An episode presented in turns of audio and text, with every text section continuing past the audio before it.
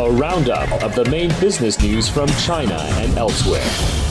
This is Global Business. From CGTN headquarters here in Beijing, this is Global Business. I'm Michelle Vandenberg. Coming up on the program.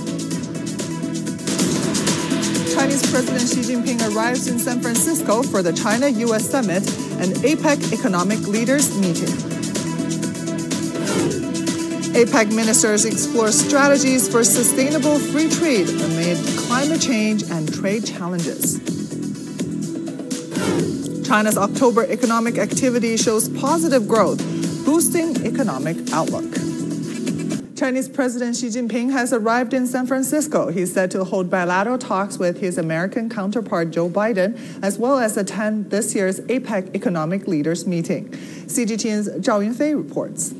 Chinese President Xi Jinping has kicked out his four day visit to San Francisco. He has just landed here at San Francisco International Airport. The Chinese president is welcomed by U.S. Secretary of Treasury Janet Yellen, California Governor Gavin Newsom, President Xi's visit is at the invitation of U.S. President Joe Biden. Beijing says the two leaders will have in depth communication on issues of strategic, overarching, and fundamental importance in shaping China U.S. relations and major issues concerning world peace and development. Key topics could include the Taiwan question, the South China Sea issue, and the Palestinian Israeli conflict. The last face to face meeting between the two leaders was on the sidelines of the G20 summit last year in Bali, Indonesia. However, 2022 proved difficult for the ties between the two countries, with then U.S. House Speaker Nancy Pelosi visit to Taiwan badly straining relations. But optimism slowly crept up this year. Beijing and Washington have re-established communication and maintained frequent interactions across various sectors in recent months, setting new conditions for the upcoming talks between the two leaders. The world is watching whether the two heads of state can carry on the outcome of Bali and make new developments in bilateral ties in San Francisco. U.S. officials, think tank experts, and entrepreneurs have welcomed President Xi's visit. I get excited when I see the leader of China and the leader of the United States putting aside all of the differences and the geopolitical challenges that their teams are discussing on a regular basis to sit down at APEC because they recognize the importance of these type this type of engagement. And this has been a period of remarkable engagement, really historic over the last few years. So I, am really encouraged and I, I feel hopeful uh, there's going to be some good progress coming out of this. President Xi is welcomed by local Chinese compatriots on his way to downtown San Francisco. The Chinese president will also attend a series of events during the APEC week, aiming to find common ground with leaders from Asia Pacific economic entities. It's another commitment from the world's second largest economy, signifying its dedication to building a community of a shared future. Zhao Yunfei, CGTN, San Francisco.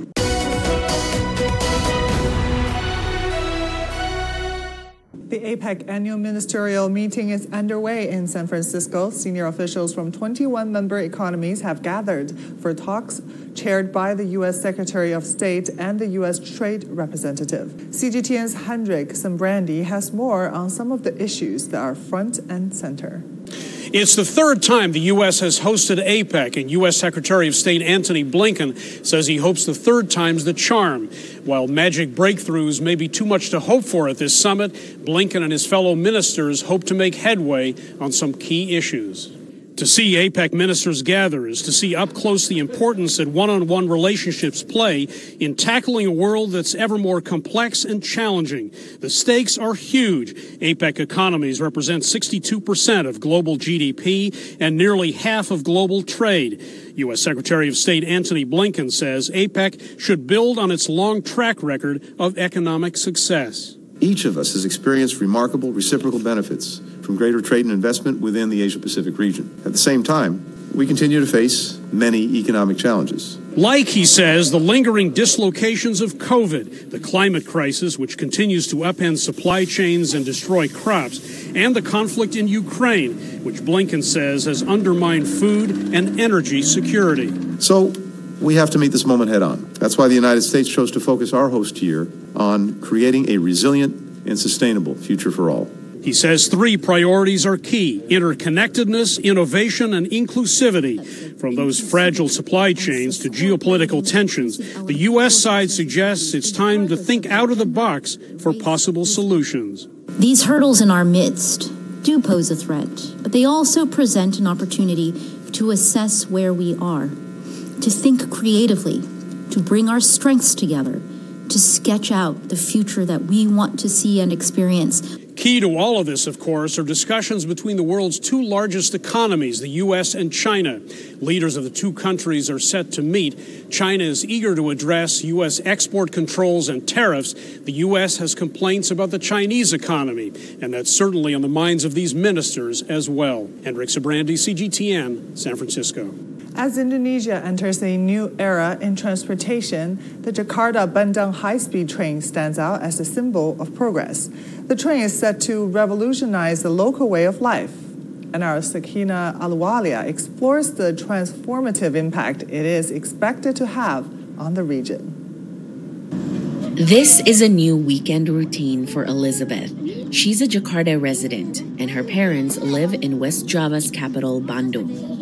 Elizabeth usually visits them once a month because she says the trip would take her at least three to four hours. But now she can visit them every weekend thanks to Whoosh, Southeast Asia's first high speed train. Menurut saya pribadi membantu, tapi it's very helpful for me. I'm looking forward for more facilities to be added.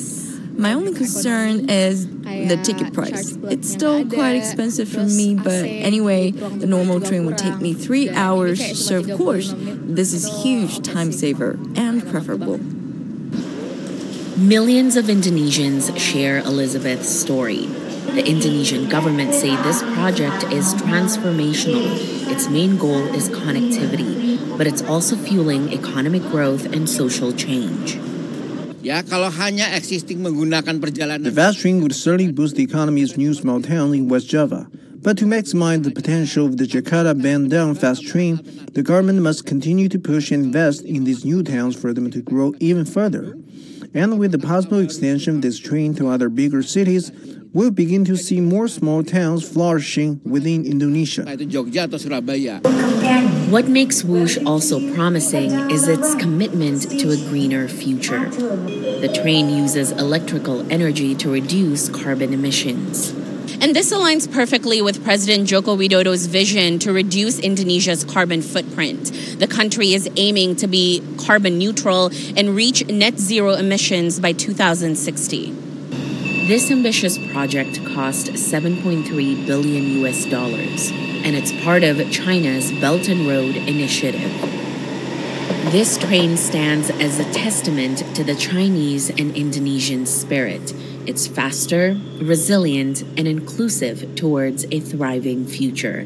Silkina Ahluwalia, CGTN, Jakarta. Now, for more on the APEC meeting and regional cooperation, let's cross to our reporter in uh, reporter Roberlin Purba in Jakarta. Hi there, Roberlin. So, what has been the main focus of the APEC meetings, and what are the highlights of China-Indonesia infrastructure cooperation? Yes. Now, um, Indonesia's Finance Minister uh, Sri Mulyani is attending the APEC meetings, and uh, she says that although China have experienced weakened uh, domestic economy, specifically in property, Indonesia is learning a, a lot for, for uh, COVID post-COVID recovery um, and also post um, uh, economic recovery for energy and food uh, security as well. And Indonesia in the forums have also uh, shared their experience in the forums to improve economy, um, uh, specifically in the human resources um, and also education um, and health and also in infrastructure funding.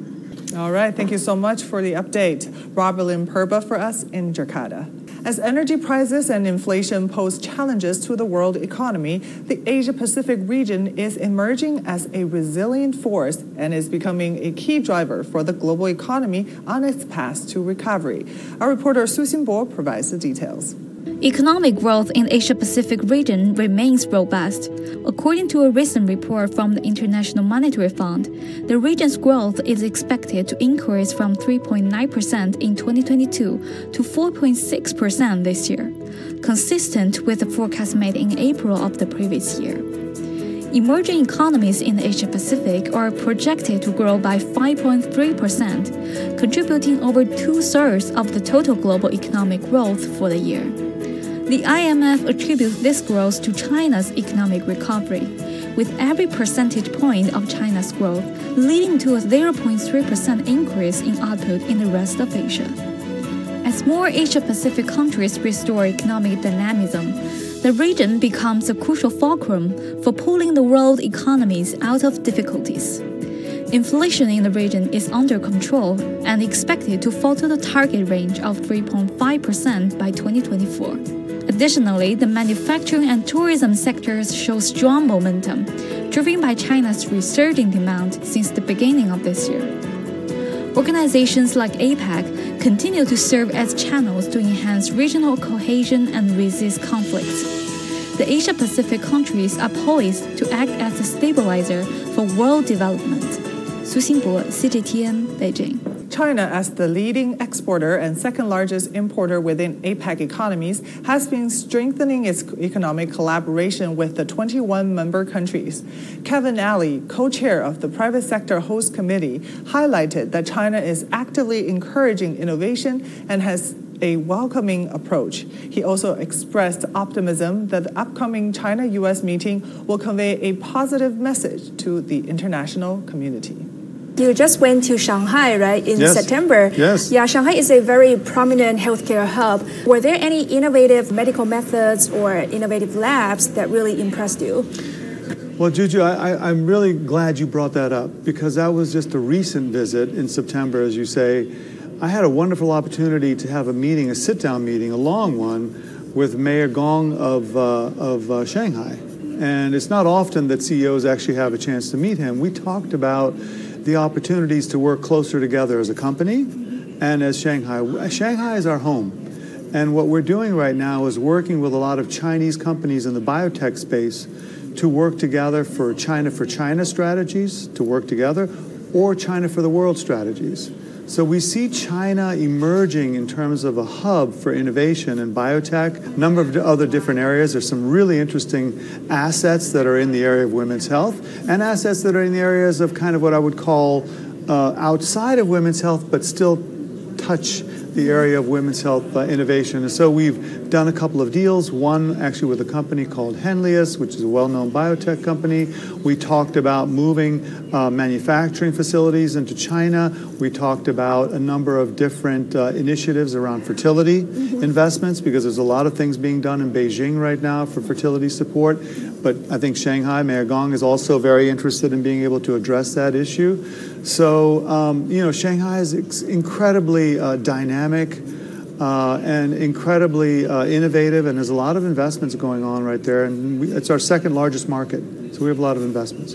Yeah, and how is Organon planning to work with these advanced research institutions or those medical uh, organizations that you mentioned in Shanghai to boost uh, prosperity and healthcare in the broader Asia Pacific region?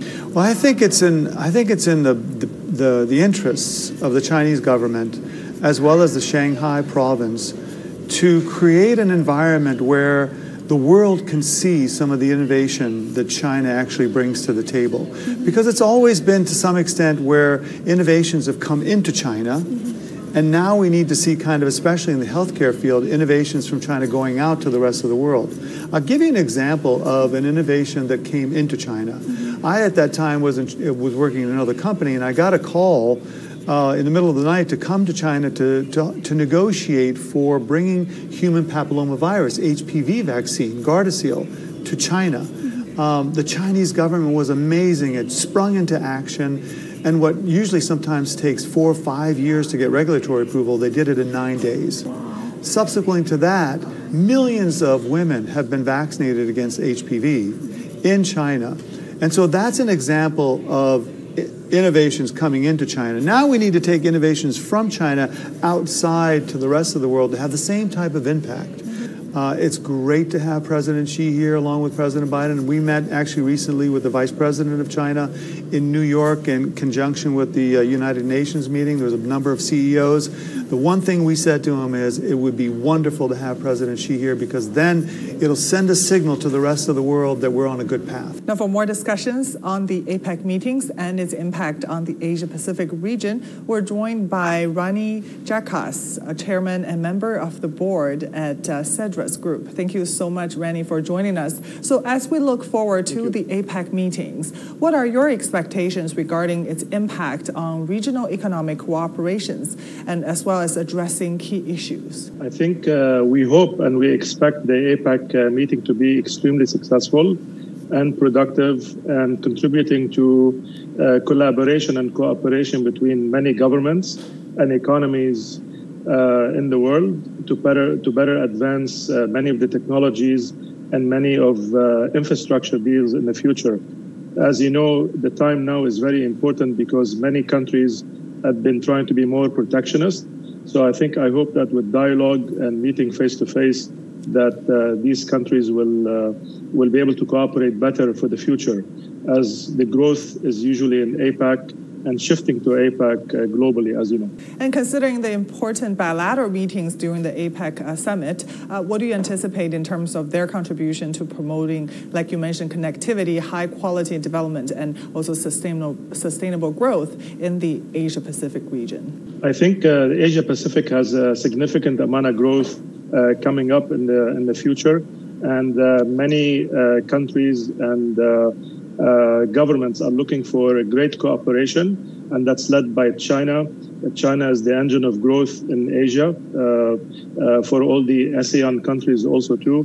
Uh, we expect uh, to have general multilateral bi- talks, some bilateral, bilateral talks also too to to to increase cooperation and put many issues outside the economical cooperation on the side in order to achieve uh, growth, uh, infrastructure projects, and uh, more trading on that, especially now as the global economy is slowing down globally with higher inflation. I think uh, good talks and good collaboration face to face is always helpful uh, for economic development. Thank you so much for your insights. Really appreciate your yes. time. Rani Jarkas, Chairman and member of the yes. board at Cedrus Group. I am Alka Acharya. I teach at the Jawaharlal Nehru University in India. Today has uh, organized its programs and uh, it stress on uh, bringing in a lot of views uh, from all over. It is an extremely good platform for uh, information and analysis and I wish it all success in the future.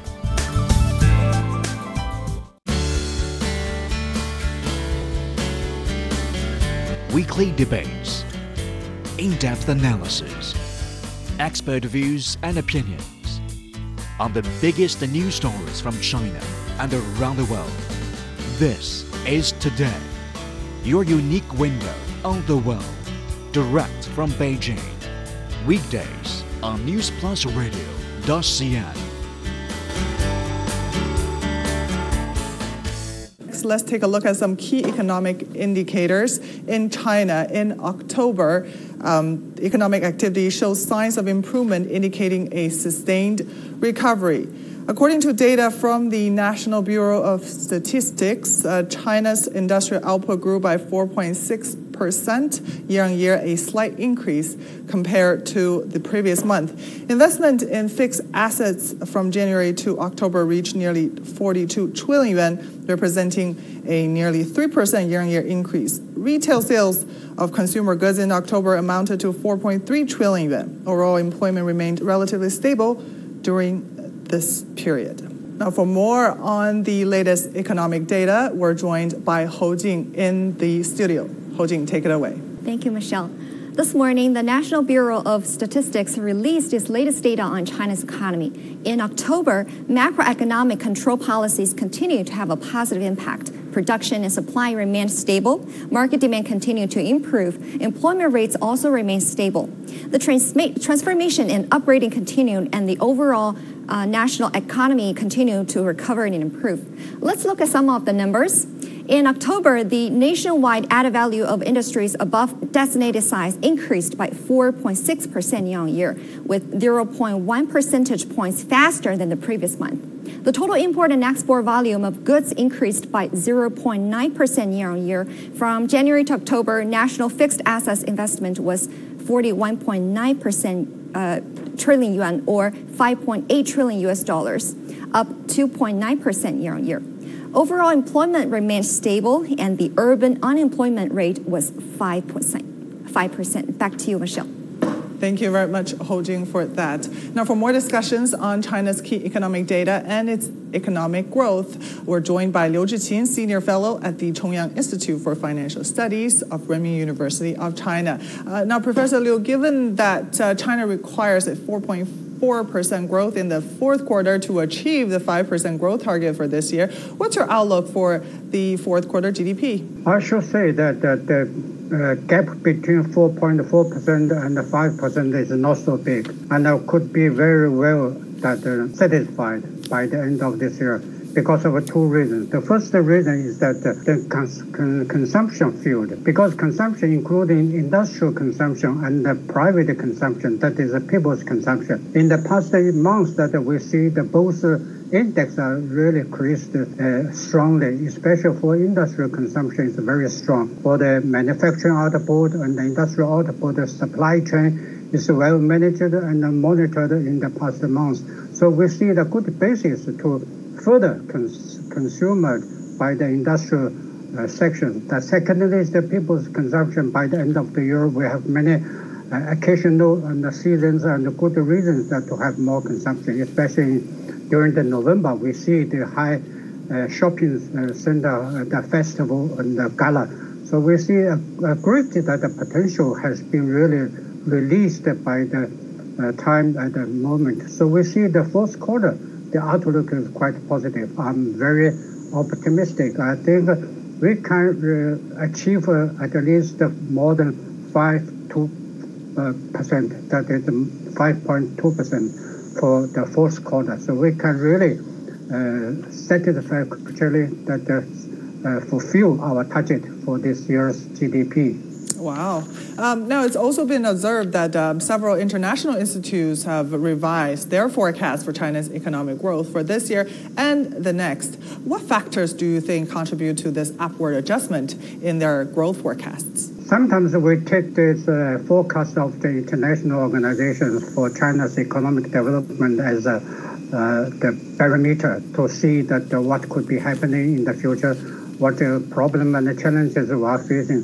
But at the moment, we can see all these international uh, institutions have positive uh, forecast for China's uh, economic development. I think we we should be satisfied with the three bases.